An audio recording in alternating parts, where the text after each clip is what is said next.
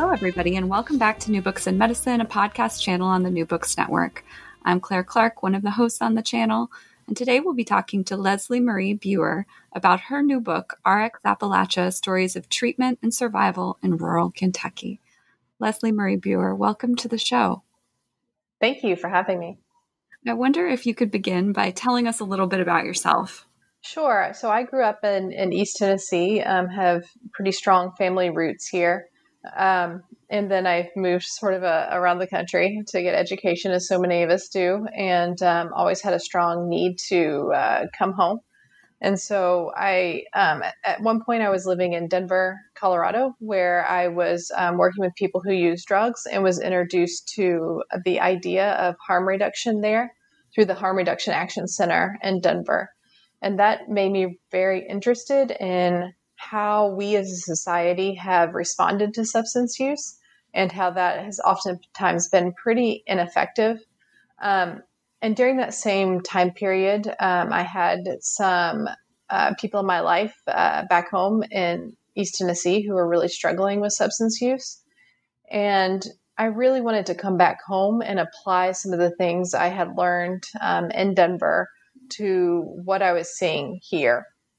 And for me, a first step was trying to figure out what was actually going on um, in central and southern Appalachia in terms of responses to substance use, which is what drew me to looking at different treatment programs in eastern Kentucky um, through my work on my PhD at the University of Kentucky. Um, how did you come to write RX Appalachia? You just gave us a hint in that it was partly um, dissertation research. Could you tell us a little bit more about it? Yeah, so it is. It is certainly focused on my uh, or based on my dissertation. But I was as I was writing my dissertation, I had a, a mentor at University of Kentucky, um, Mary Anglin, and we talked a lot about the difference between writing a dissertation and writing other pieces from the the field work to make it more public, and how those are really different products. So obviously, I needed to get the dissertation out there to um, complete that program. But then once that was done, I felt like what I had produced via dissertation was not really uh, consumable by the general public as much. And I felt like because all the narratives I had seen out there about substance use that um, community members were reading, I felt like this was a pretty important research to get out there in a more um, a way that was more easily digestible by um, folks in the community. And, you know, sometimes in academic work, we get really filled with jargon, and it's not about um, other folks not being able to conceptually understand what's happening. It's just we're so filled with jargon, it just becomes impossible for people not in our discipline to really know what we're getting at. And so I really wanted to translate um, my dissertation into a book that um, sort of anybody could pick up and read. And hopefully, I, I've done that. It was a quick read, and I mean that in a good way. It was very, um, very easy to read, and and the way that you wove um, the different women's stories throughout, I thought was really um, just very compelling. Um, can you tell us a little bit about your field work for the book? So, what were your expectations going in? Um, what was you know, what were really surprised? What did you find really surprising? Yeah, I think um, so. I grew up in a in a suburb of Knoxville, so definitely not the most urban place, but also uh, also not the most rural. So um, all my work happened in rural Eastern Kentucky, and I think I just I lived in small communities before, but not communities that were that small. Um, and so that was just a little bit of a of a shock of um, you know, and we've joked about in some of the the towns I've lived in of, of everybody knowing everybody, but these towns are probably half the size of those, and really everybody does know everybody, um, and that can be a, certainly a benefit um, as communities come together around families, but it can also be a real detriment because if you get labeled a certain way, sometimes it can be really hard to break out of that label um, when literally everyone knows your entire life story. And so I think the degree of rurality um, was something that I was not quite as used to. I think um, just with previous work on substance use and sort of state and community responses to that, I was expecting to see or hear a lot more stories about interactions with um, police and incarceration. And I definitely did hear those stories, but not to the same degree as I heard about people's stories and encounters with um, child services, which in Kentucky is called DCBS. And so just um, how much my interviews uh, centered on um, DCBS is was really surprising uh, to me. So that um, that leads to my next question, which I think it, I think the the focus um, of your book on gender is really unique and really needed because there is a I think a vast literature on you know drug addiction and policing and and race related to race um, but what did you learn by focusing primarily on you know, a gender and a gendered analysis? Yeah, and so there's a few reasons I even started with that, and one is especially in anthropology and ethnography, a lot of it has focused on on men, um, and so I saw that gap, and I think another part of it is what I was doing. Um, some research for University of Kentucky before I took on my own field work. When I sat down and talked to people, um, I just felt a more camaraderie with the women I was speaking with. Especially, um, I'm a parent. We were taught. We ended up mm-hmm. talking a lot about some parenting issues and just what it is to be um, considered a, a, woman in Appalachia and uh, that just helps build rapport to me thinking about those issues. And that's sort of what got me into thinking about gender in the first place. And so um, I, I tried not to give up the thinking about race altogether because you know race is, con- is mm-hmm. constructed and people being considered white in appalachia and most of the people i talked to were white that definitely affects programming and how programming is funded because there is a certain understanding of what being white means in Eastern Kentucky. And oftentimes it means those people being less criminalized, at least through the criminal justice system, and also uh, more treatment programs being funded. Um, and a lot of folks have talked about this about the different responses to the so called crack epidemic versus opioids. Um, so I'm just sort of expanding on on what other folks have already done. But in terms of gender, um, I th- I think some different things it shows, and um, it's just the amount of domestic and sexual violence uh, the women talked about, and so um, and of course this happens among among men as well, but just the degree to it. So about half the um, women I spoke to had experienced um, sexual assault of some degree, and over half had uh, experienced domestic violence. And so there's just a level of violence there that oftentimes um, interpersonal violence that might go unaddressed if you're not uh, looking at gender in particular. And as I just mentioned, the focus on DCBS. Um, so, in this area, a lot of men are incarcerated and incarcerated at higher rates than you see in other parts of Kentucky. So um, these very rural areas that are are vast majority white, their incarceration rates for people who really are poor sometimes um, compare pretty closely with what you see of incarceration rates in more urban areas, um, which are communities that are more often black. And I mean, that's a Kentucky issue. Uh, uh, Kentucky is very um, quick to incarcerate people. And so, and that's when talking about men. Now, when talking about women, that really changes. And the institution they come up against constantly is not necessarily the police, but is um, social services.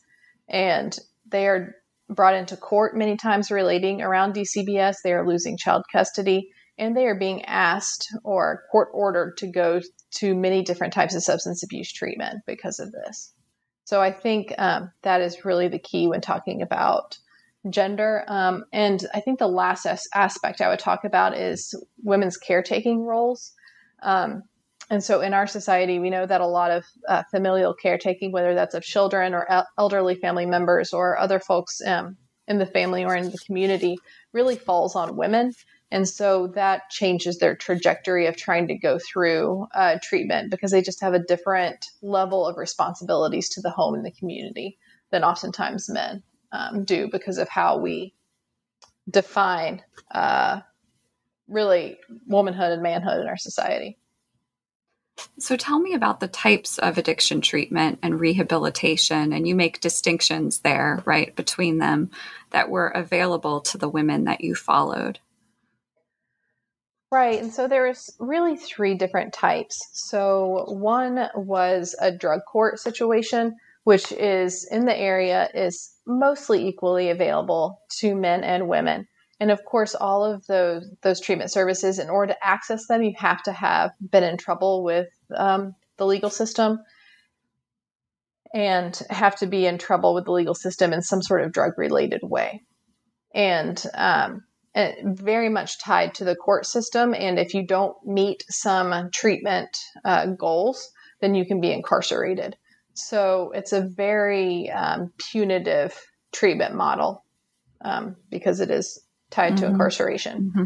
The second piece is um, a program through the Community Mental Health Center in Kentucky that was very much tied to DCBS.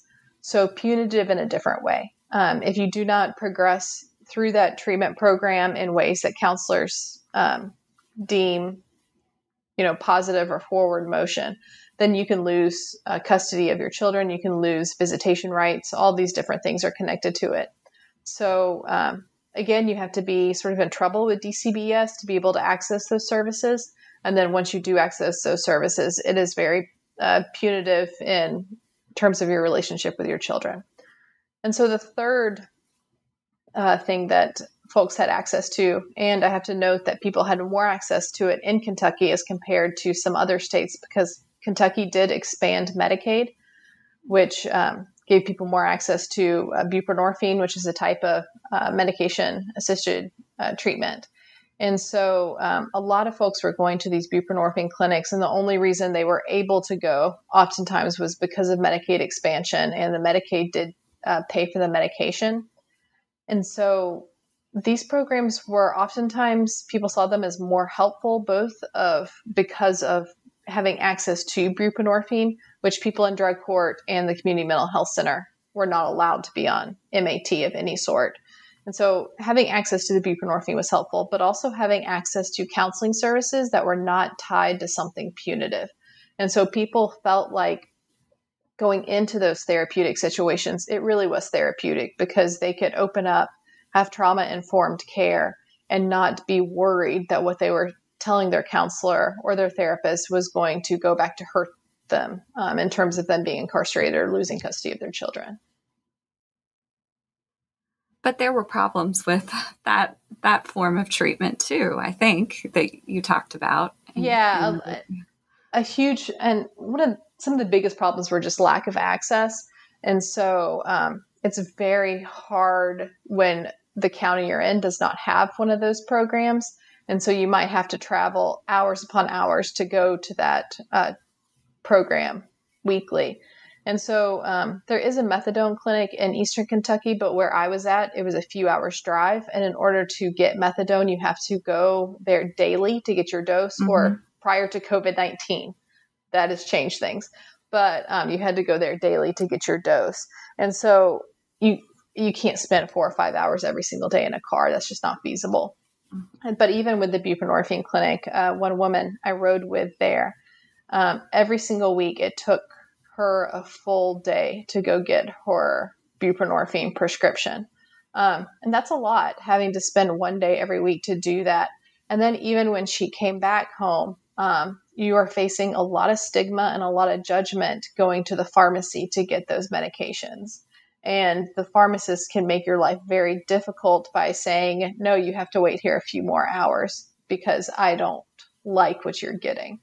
Um, or pharmacists can deny that they even have buprenorphine and not fill it.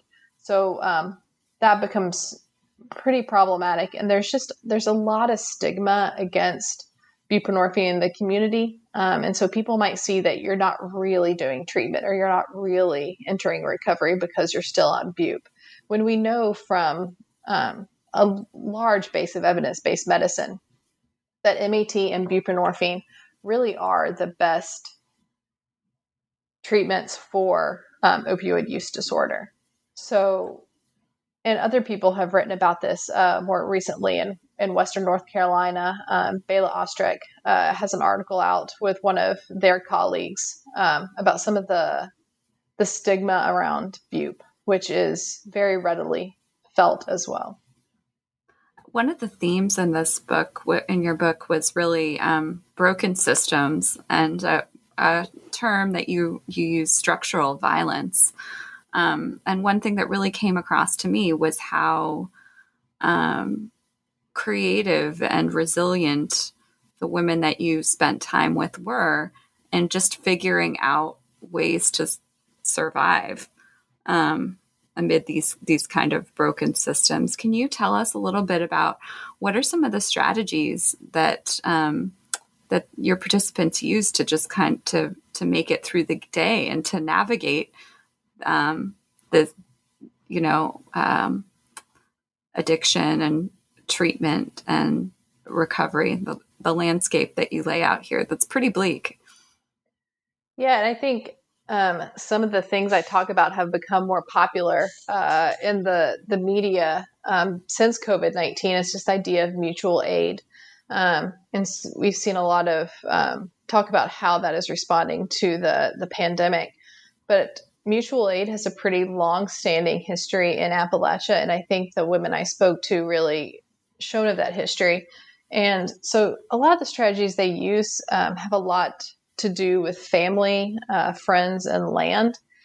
And so um, there's also a narrative of, well, if you don't like Appalachia and you're not thriving there, then you just need to leave. Well, that ignores some major things. One, it's assuming that there's all these grand opportunities in urban areas, which we know they're not necessarily, especially if you have something like a felony record. Um, it's also ignoring the lot of the good things that are in rural areas. And one of those is definitely a heritage of land. So people might be able to grow really immense gardens that feed them throughout the whole year. And that can be done relatively, relatively cheaply. And, mm-hmm. um, and it's also, it's, it can provide solace uh, for a lot of folks I talk to to be on land that their family has been on for a long time to be able to walk that land every day. Um, and I'm not trying to make it sound too idyllic, but it, you know, um, being able to walk your lot line every day, it, it provides physical access and some mental mental relief. Um, and also just products of the forest. So I spoke to um, folks who were getting ginseng seasonally and getting geodes, things like that, to sell at local markets. Now, they're not making a lot of money off this, right? Mm-hmm. It's just an it's barely enough to get by, but at least it is a resource that they try to use to get by.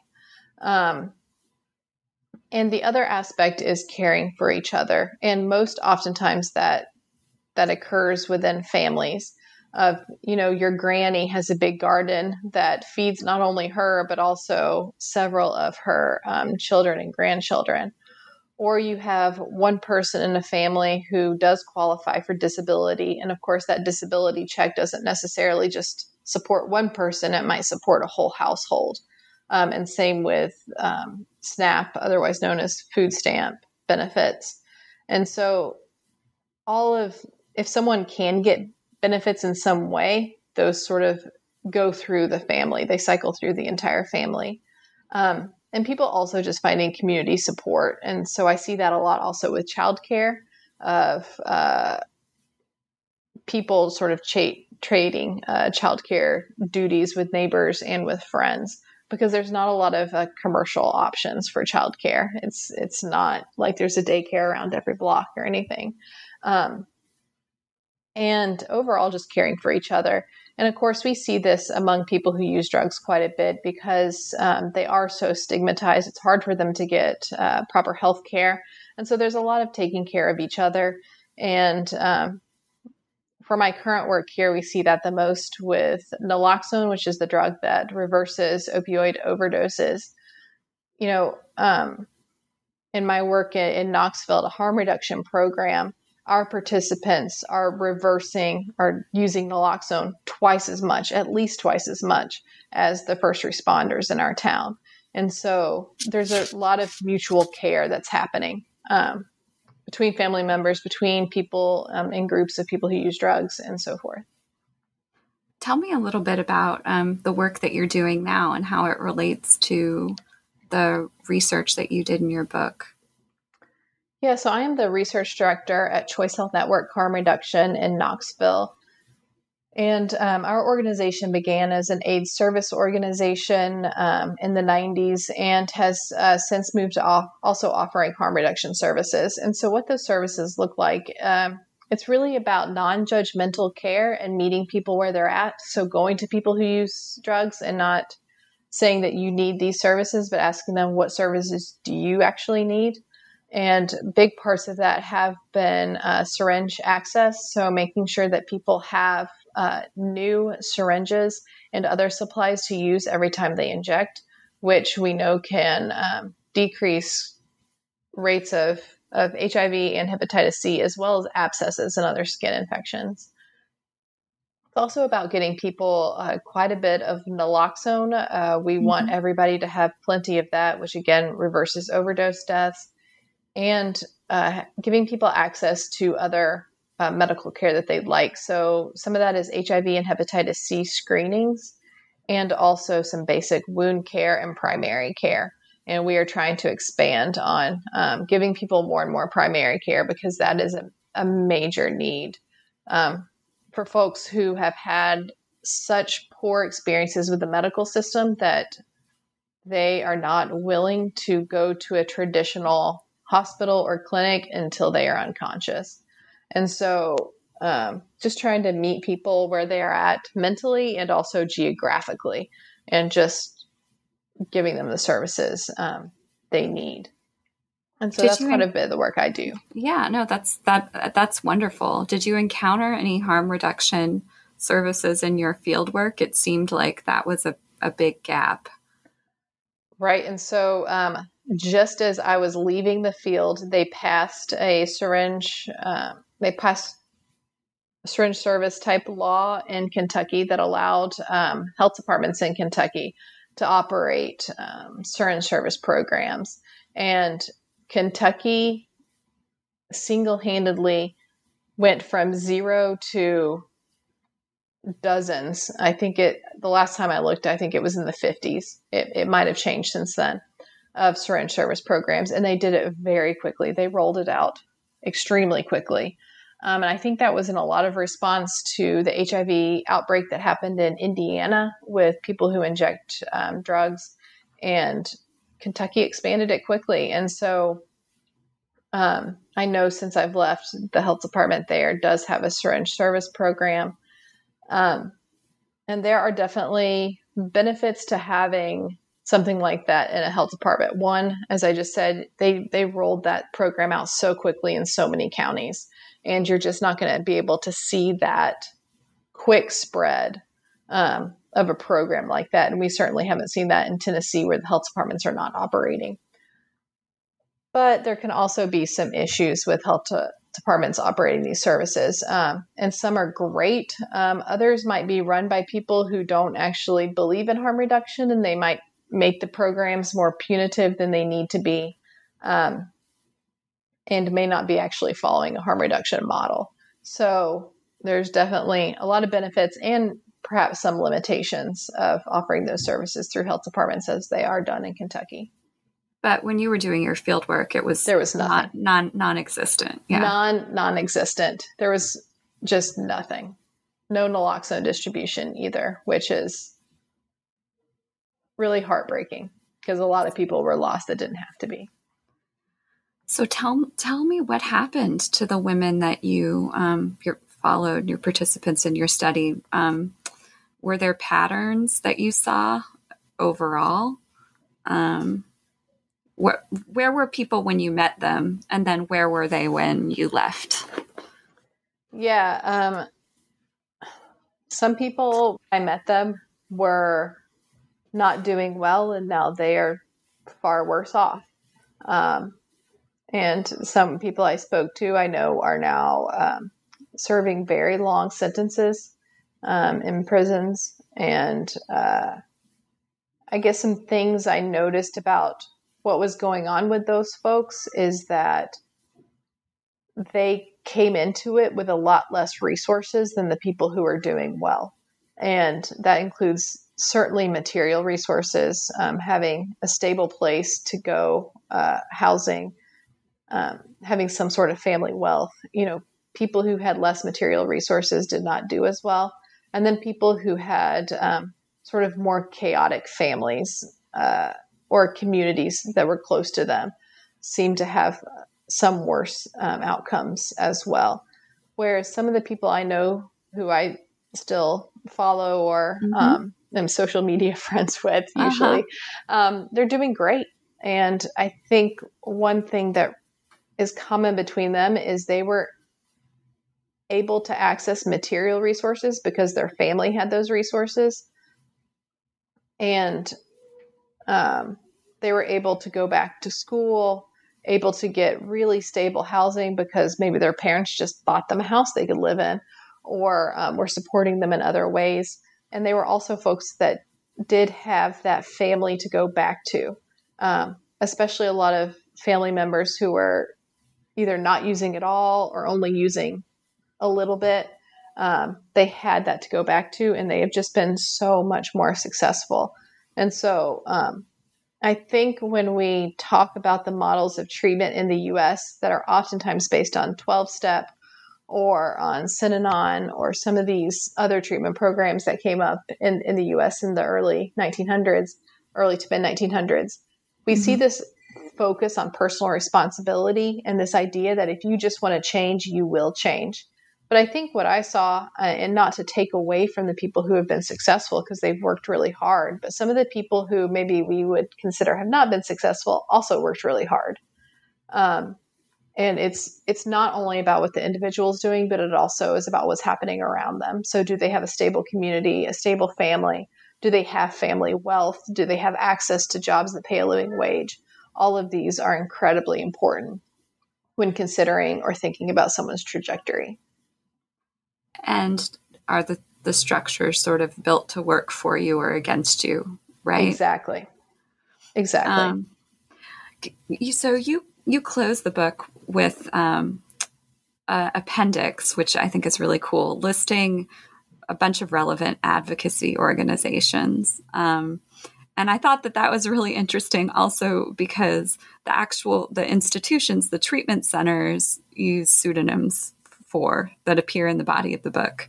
But then in the appendix, you list out a bunch of organizations that you see as, I don't know, maybe providing um, needed alternatives or um, or doing more progressive work. Um, could you talk? Can you talk a little bit about um, why you decided to to include that appendix?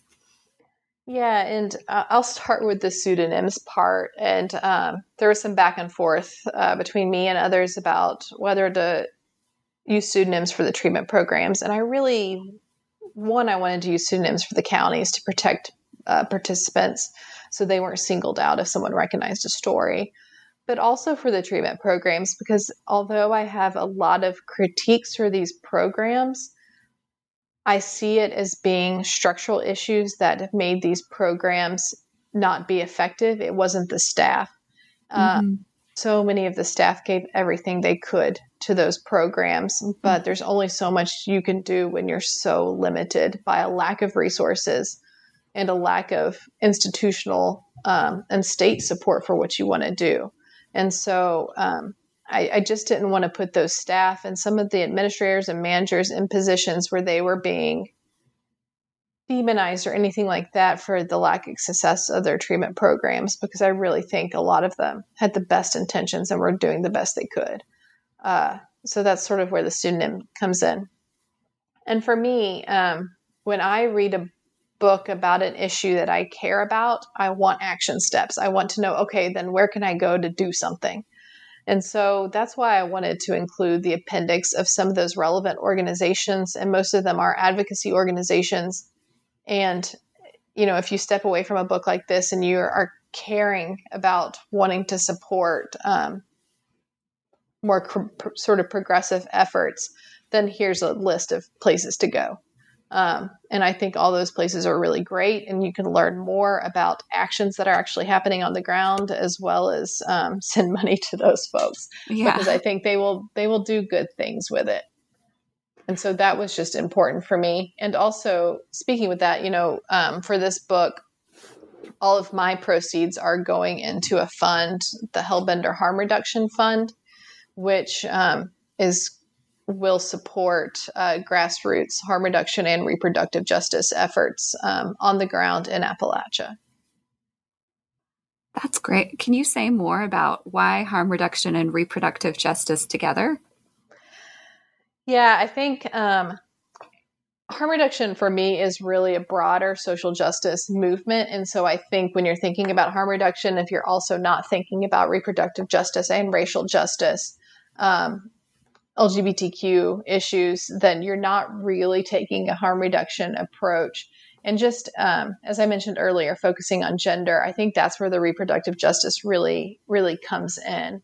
And when I talk about that, I'm talking about people having the right not just to access reproductive health care, but also to raise their families in ways that they see fit.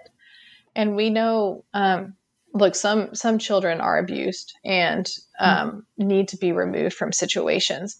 But i also know from seeing several things happening on the ground that women are being are having their children removed for doing what they should be doing. So i document quite a few cases in the book where women were on doctor prescribed buprenorphine were not doing anything else and they lost custody of their children because they were doing what their doctor told them to do um, and that's really where reproductive justice comes in.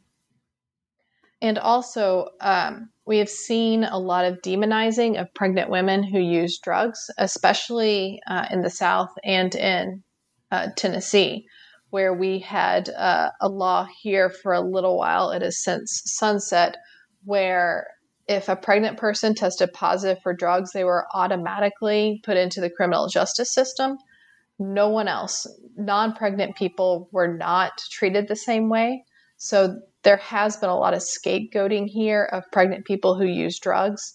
And that's where um, a lot of reproductive justice comes in, as well as, you know, we know in the 80s there was this idea of so called crack babies, which is mm-hmm. a very offensive term. Um, but that similar terms have been applied to children who are exposed to opioids in the womb. And for us, neonatal abstinence syndrome, NAS, um, is something we should be able to talk about, but how it's talked about in this region is often overblown. And I have been at meetings where literally every single social ill has been blamed on NAS, which we certainly know is not the case. Um, and so I think using evidence based research to show the actual effects of NAS is part of reproductive justice and harm reduction combined. Um, and I think those are just really important things uh, to be thinking about and talking about. And it, it also, I mean, it kind of goes back to some old, to eugenist sort of notions too of about people who use substances and what is being passed on and um, that you talk about in your book Absolutely. Um, and Appalachia has also been a place of quite a bit of eugenic work, um, which I know Elizabeth Catte has a new book focusing on the history of that, which I am very intrigued uh, to read. And um, there was a recent law in North Carolina which um, eventually got stopped, but they were trying to um, increase the rates of taking children away, especially if a parent tested positive for any type of substance, and of expediting um, permanent removals.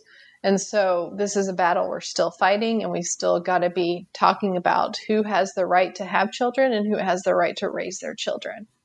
Um, yeah. So, what are that's a great example of a, a um, a way that people could get involved now, what are some other, um, I would say, what are what have been the most significant structural changes since you did your research? Obviously, I mean, it sounds like there is now harm reduction would be one, and then what are some changes that you um, would like folks to work towards? I think, uh, and some of it can just be very much a community effort of of letting the harm reduction program come to your community. Um, so I've talked to a lot of other programs in, in nearby states where they want to have a program, but they cannot have find a place to do it because the homeowners association nearby comes and fights them for being there. So I think graciously accepting that these programs need to exist, and sometimes they need to exist in or close to your neighborhood, and that's okay because they're not drawing anything negative. They are really just providing benefits.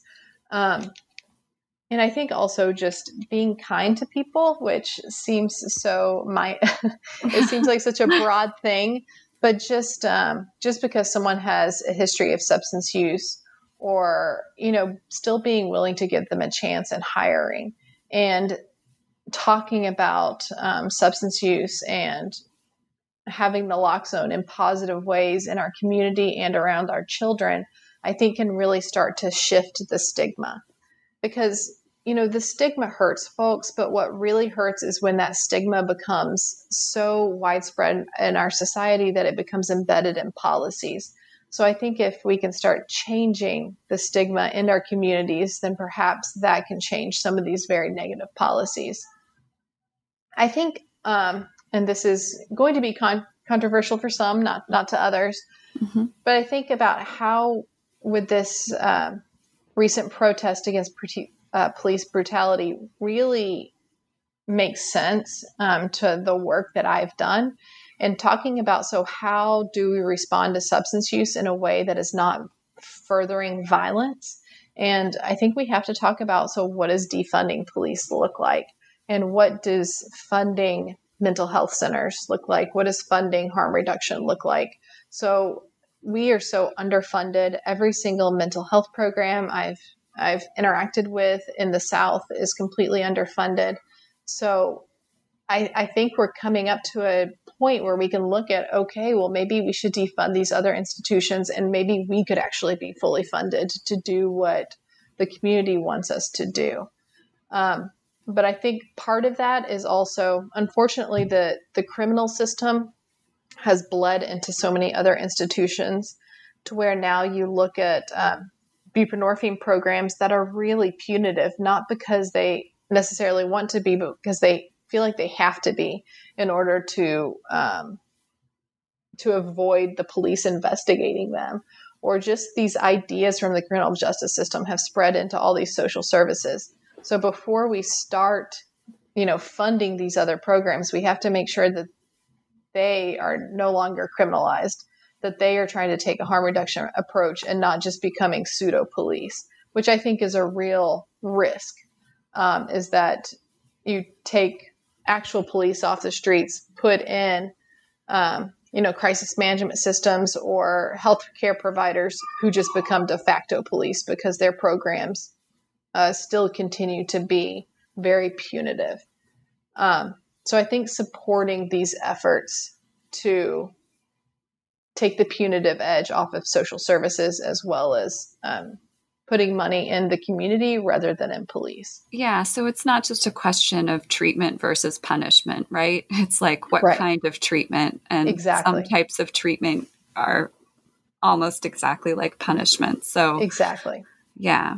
Um, could um, what's been the most significant structural change um, since you did your book research?